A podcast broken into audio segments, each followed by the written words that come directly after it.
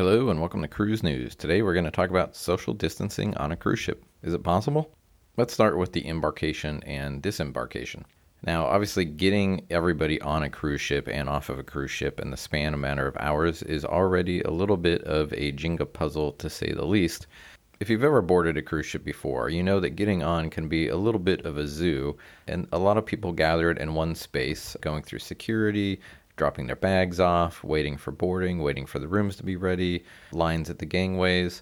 So, what can we do to try to improve this? Now, generally, you are assigned a boarding time when you go to board a cruise ship, and generally, most people ignore them. So, clearly, this will have to be something that's enforced going forward to space out people's arrivals so that things can be managed a little more uh, appropriately to maintain social distancing. At the end of the day, though, you're still trying to get two to 4,000 people, let's say, on board the cruise ship during a very small window of time. So there isn't a lot of room to space people out when you're talking about those kinds of numbers and keep people moving on board efficiently. Some of the ways that have been talked about mitigating this is obviously sailing at a lesser capacity. So they've got, you know, that same window of time, but they're going to be able to only have 25, 30, 40% of the people. So they'll have a little more manageability during the time window in the space that they have provided one of the things that happens when you board a ship is most people don't carry their luggage on. Most people drop their luggage off with a porter. You kind of tag your bag, drop it, hope that it makes it to your room in the next, uh, you know, matter of hours. You know, hopefully by the end of that first night, if all goes well. Now, if you've ever seen the, how the luggage is handled, you know, it, it's not it's not any worse than in an airport, but you'll see that the baggage is going to get stacked uh, pretty high and then put in the kind of cages and then put aboard the cruise ship. Now, if you've ever looked in the crew elevators when they're handing the bags out or distributing the bags, uh, you know, to the rooms uh, in the hallways in front of the doors, if you poke in one of those elevators, you'll see that those bags are often 25, 30 high, just packed as they come off the elevators, like, you know, basically to the weight limit, and then in kind of temporary little storage areas inside those crew uh, you know, access hallways. Now, if the bags are contaminated, all those bags are kind of all stacked and touching each other. So, will there need to be any changes done in how the baggage is handled, you know, to prevent any cross contamination? And I guess one way we could look at doing that is when you hand the bag off to a porter, everything could be wrapped with that kind of saran wrap that you see at airports is, is something that pay people pay to do to secure their bags, but maybe this could be used as a way to kind of uh, isolate the bags as they're all gathered together and distributed. And then when it's taken into your room, you can you know remove that, or maybe the room steward steward can do that for you as part of delivering the bag to the door. Now, speaking of putting bags in front of the doors, if you've been on a cruise ship, you know that the hallways are not super wide it's not not claustrophobic or tiny when you're walking, but if you're two above average weight people crossing in the hallway, you're you're gonna have to turn sideways to pass. And likewise if there's bags in front of somebody's door you're going to have to kind of scoot to one side.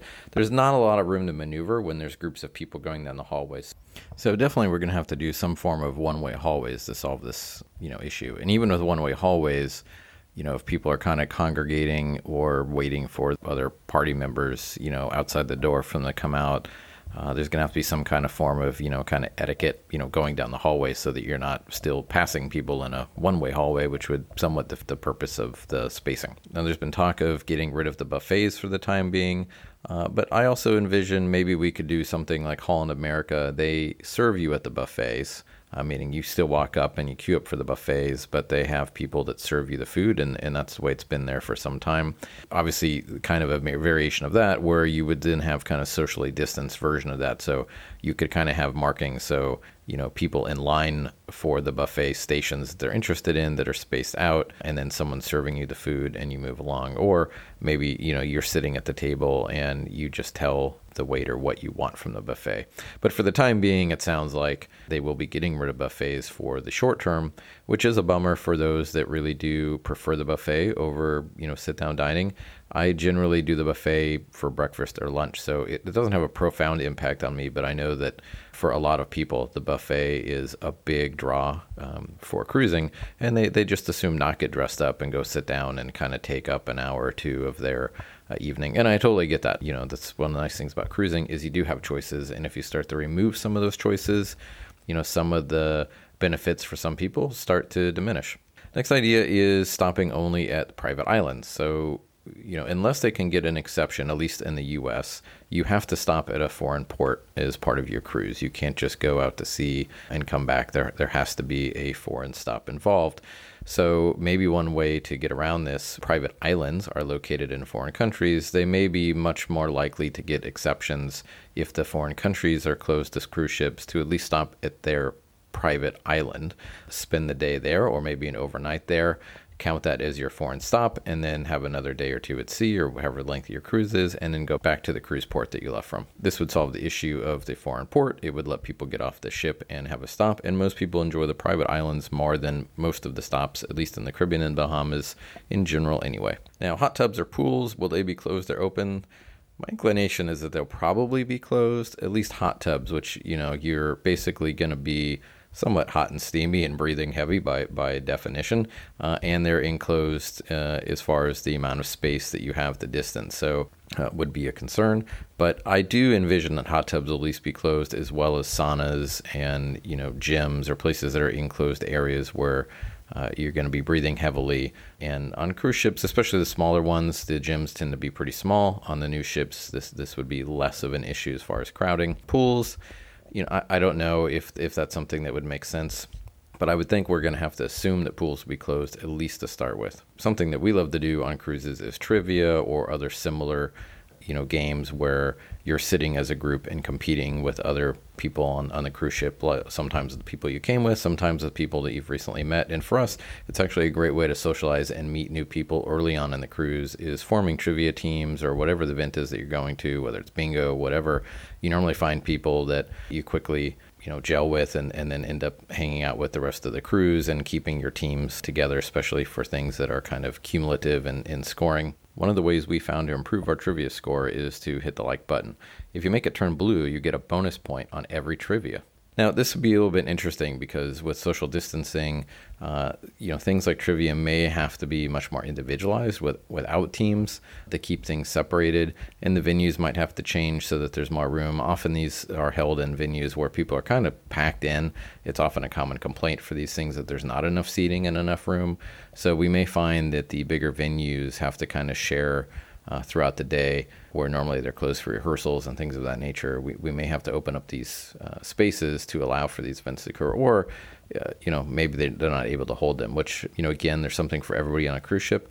Things like trivia and bingo are not things we would generally do at home, but we do find them to be quite enjoyable on a cruise and things that we do look forward to. Now, for live shows in the main theater, if you've ever been to the main theater on uh, a cruise ship, you know there's already policies generally for no reserved seatings and normally people ignore all of these these rules and it becomes a little bit of a, a, comic dynamic sometimes watching people save seat people getting irritated people are saving seats. The ushers or the people working are normally the entertainment staff and they don't really have a way to enforce it without causing more issues so things just kind of you know get let to sort themselves out maybe one way around this would be to do assigned seating for the time being so they can ensure that parties that aren't together are sat separately Again, this might have to be enforced, but maybe more like a traditional theater venue uh, in your hometown. You know, so they could have ushers that take you to your seat and you know get you seated, and and hopefully that would you know kind of solve this issue of maybe we can have a couple seat gaps around people. And again, if the cruise ships are sailing at a lesser capacity during this initial window, you know, might allow them to kind of space everybody out now, tender stops, if we do go places beyond uh, private islands or private islands that require tenders, so if you've been in a tender, they're not the most well, they're big for a for what it is, but they normally do pack you in because again, we're getting a lot of people on and off in kind of a constant fashion, you know, from the ship, you know, to to the stop, uh, and and then back again. So these will, you know, either not be possible when when we start, or again, they're going to have to really limit the amount of people that are able to get on these tenders. Uh, and when you get on and off a tender, there's normally a pretty big queue that forms during this process as well. And obviously, that will have to be managed. So, practically, tender stops would probably be less likely during this time, or at least not not as feasible. Or again, you know, if we're cruising at a uh, at a significantly reduced capacity, that might help solve uh, some of these concerns. Now, when you're coming in to get off the cruise, it's a little bit of a free for all. People who were your friends the night before are now, uh, you know, cutting in line in front of you that you you thought you thought you were buddies with, but uh, that is just the nature of it. People are rushing to get flights that they booked without a lot of you know window for air. And you couple that with the fact that there's normally a very tight turnaround time and that they need to get everybody off the ship in a matter of a few hours, get the ship cleaned, and quickly as you're getting off, people are already starting to board. You know, there's not a lot of, you know, kind of downtime on a cruise ship for efficiency and profitability reasons. And they've got to get the ship turned around and get that port released for the next ship to come in the following day or later that day. The question is, are they going to need an extra day? You know, will there be an extra day required for the ship to come in, have more ample time to get people disembarked over a longer period of time, do a deep cleaning on the ship, and then start re-embarking people the following morning or maybe over the course of you know the end of that day to the following day you know to get on over a, uh, a relaxed period of time and then take off the following late morning. Now obviously some of the initial stuff we've seen has talked about wearing a mask whenever you're outside of your stateroom unless you are actually sitting at a dining venue and eating. If you go to a bar this you know, I guess you could cut a hole in your mask and put a straw in it and then seal it. And when you're not drinking, you just kind of walk around with a straw hanging out. Shark Tank, here we come. Masks are not comfortable for a lot of people for extended period of times, especially if it's hot and humid. Now, customer service is another area that you often see long queues at, especially early on in the cruise as people try to sort out things like their onboard credit not showing properly or room keys not being approved for purchases because a credit card hasn't been put on file or their Wi-Fi plan needs to be activated or they have tech support questions. Now, you know, everybody's got a different opinion on this, but you often see some comical complaints in the customer service line, and, and I'm sure to every person it's important to them. But I do envision there's going to be a little bit of escalated customer service issues during these initial cruises where people are not cognizant of the fact that the cruise that they might have been on two years ago looks differently today given these new initial you know rules that they have to follow. So i would expect there's going to be some pretty upset people that start doing the i want a refund because we didn't go to where i thought i was going to go or i had to wear a mask and it wasn't comfortable.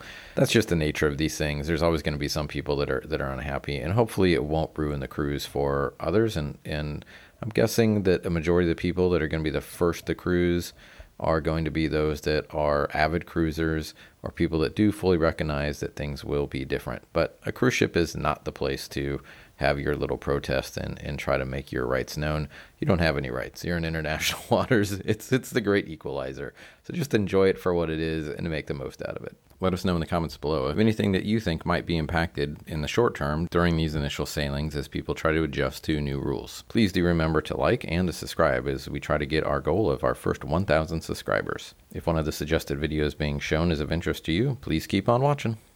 Thanks, and everybody stay safe out there.